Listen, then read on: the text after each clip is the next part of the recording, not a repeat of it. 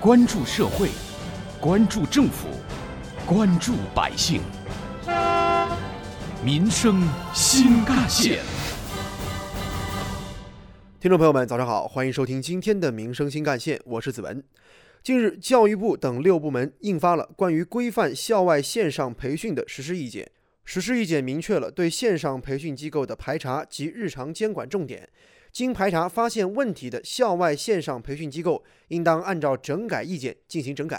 对拒不整改或者逾期未完成整改的，列入黑名单。实施意见当中提到啊，今年以来，随着互联网应用的日益深入，校外培训从线下向线上迅速发展，为中小学生提供了一定的多样化、个性化的教育服务。但是，同时也出现了一些突出的问题，比如有的培训平台存在低俗有害信息。或者和学习内容根本就无关的网络游戏等内容，而有的培训机构则以应试为导向，超标超前，不符合教育规律。此外，还有某些的学科类培训人员素质是参差不齐，有的缺乏基本的教育教学能力，有的培训机构付费过高，合理退费难。而这些问题严重影响了校外线上培训的质量，增加了中小学生课外负担和家庭经济负担。必须采取有效措施加以规范。实施意见明确了工作目标，那就是二零一九年十二月月底之前，完成对全国范围内校外线上培训机构的备案和排查；二零二零年年底之前，基本建立全国统一的部门协同、上下联动的监管体系，基本形成政府科学监督、培训有序开展、学生自主选择的格局。现如今，校外的培训机构可谓是良莠不齐，遍地开花，不少成为了家长和孩子们追逐成绩和升学的热点。记者就来到了杭州市的湖墅南路，仅这一条路上的四个培训机构，目前都属于暑期的火爆状态。下课时间，孩子们纷纷从教室中走出来，书包里揣着各种各样的教材。那么，为什么要给孩子报这样或者那样的培训班呢？记者采访了几位前来接孩子的家长，他们都有着不同的原因。其中就有些家长表示啊，学校里所学的知识固然重要，但是培训班还是可以起到额外补充的作用。那你他学校里跟不上呀？现在班上的人都在上，所以我们也就上了。我自己辅导不了，就去加强一下。步入小学的时候，可能怕衔接不上。还有一些家长认为呢，为孩子报一些班，或多或少能够学到一些所谓的实用技能，比如说游泳班、舞蹈班等等。当然，最多的还是会选择英语班。英语是从小一贯以来做下来的，因为我觉得英语还是将来蛮派用场的嘛。呃，英语是也算是一个技能吧，也算是这样子的。呃，我以后万一出国干什么的，给他做一个那个。在记者的采访过程当中，有一位孩子已经读大学的爸爸，在谈到上培训班时啊，说出了自己心中最真实的感想。无论是小学、初中还是到高中，呃，我们孩子周围的同学。应该说，大部分都在培训班，只有一个目的，就是为了拉分数。包括学校里面的排名、未来的这个考试，或者说是保送的资格，所有的这些家长的思考只有一点，就是功利性的，他没有考虑占用他多少时间，没有考虑其他的，就是为了唯一的目的。这位父亲告诉记者，家长们送孩子去上所谓的培训班，根本的出发点还是因为怕孩子分数不高而引发的焦虑感。挖掘新闻真相。探究新闻本质，民生新干线。记忆中的暑假本应当是小院纳凉，夏风穿堂，西瓜透心凉，繁星闪光芒，荷塘里蝉鸣与花香的模样。但是反观现在，孩子们的暑假却总是补习班里来相见，孩子们抱团吐槽假期，你妈给你报了几个班儿？洛阳亲友如相问，就说我在上辅导班。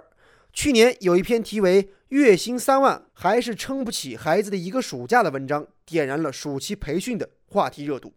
而今年，据浙江新闻的报道，一位杭州妈妈给即将小升初的女儿报了十一个暑假培训班，涵盖了语数外英体美各个方面。除了暑期培训班呢，今年以来刮起的所谓海外求学风。也让焦虑的家长们屡屡变成了被割的韭菜。在这场教育的竞争当中，唯一的赢家似乎只有趁着大赚一笔的教育培训机构了。校外培训机构究竟如何才能降温？此次教育部等六部门印发的关于规范校外线上培训的实施意见当中，排查及日常监管重点的五个方面就包括了师资合格、再次重申不得聘用中小学在职教师等等重点。关于这一点，本台特别评论员、资深记者叶峰老师认为，在职教师应当是祖国花朵培育的园丁，而不应当是某些培训机构的摇钱树。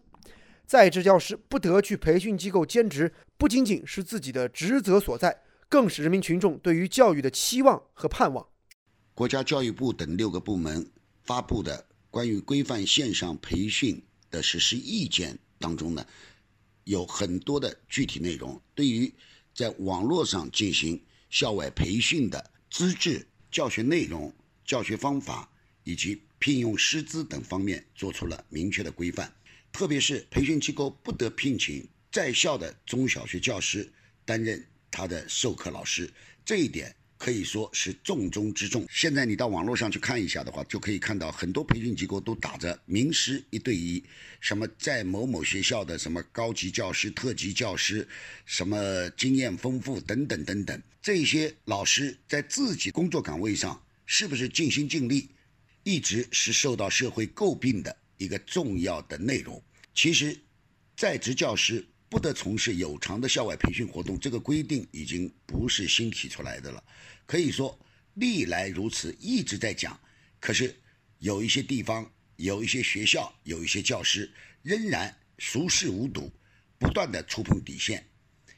今年二月，杭州市教育局公布了八名在校的老师在没有资质的一个培训机构里头大肆敛财的行为。虽说这个通报本身并没有更严厉的措施，但是多多少少还是起到了一点震慑作用。社会上有一种舆论认为，医生可以驻点执业，为什么老师就不可以到校外去兼课呢？其实这就是一个行业的规范，也是人民群众的希望。很多家长都希望老师在课堂里认真地对待每一个学生，这毕竟是你的职业。在学校以外的时间，当然。也要遵守你作为教师的这个职业的一些规范，你不愿意遵守，那你就离开这个职业，而不是说我既要享受体制内的各种保障，手脚又要伸到圈外去捞钱。而培训机构之所以要聘请这些在校的教师，一方面这些老师可能对于教学进度、对于教学内容比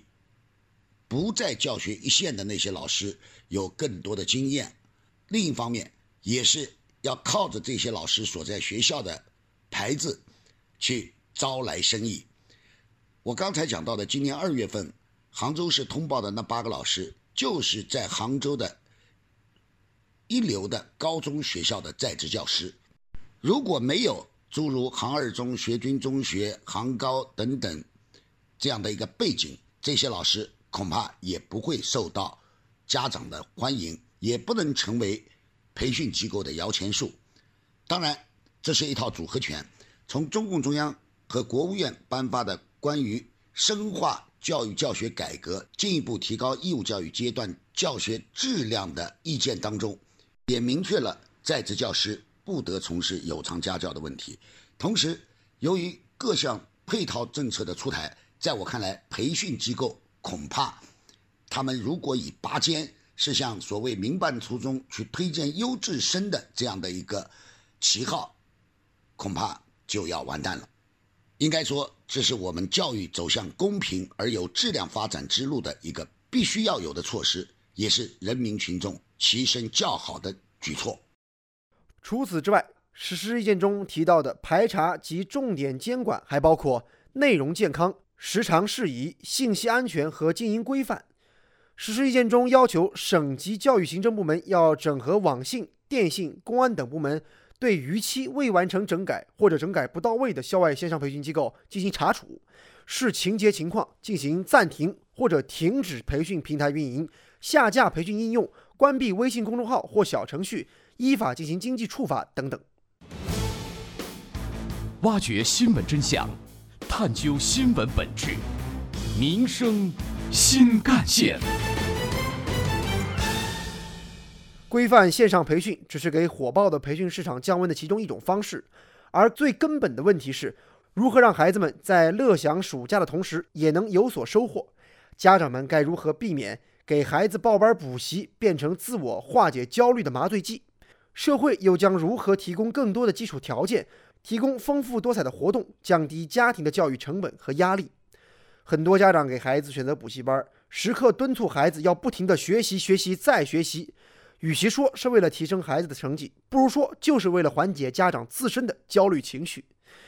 这是一个什么都在加速的时代，唯独育儿的加速空间有限。这就好像我们身边的一切都已经工业化、互联网化，但是养孩子还得尊重农业那一套。当然，整个社会也有人为了打破农业规律，拔苗助长，想了个不少办法。但是在规律面前，这些办法能够带来的效果往往是很有限的。可以提前成长的时间也很短，但是花的钱却不少。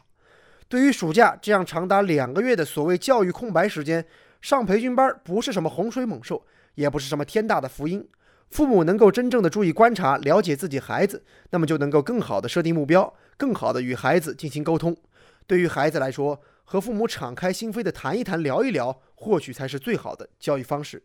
所以，是否上补习班，在今天这样一个时代。问题不在于孩子某一科是否真的需要补，而在于父母的心态能不能放得平，能不能够尊重规律，就事论事。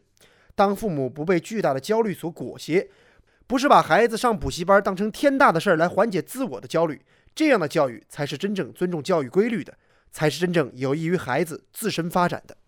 好，感谢您收听今天的民生新干线，我是子文，下期节目我们再见。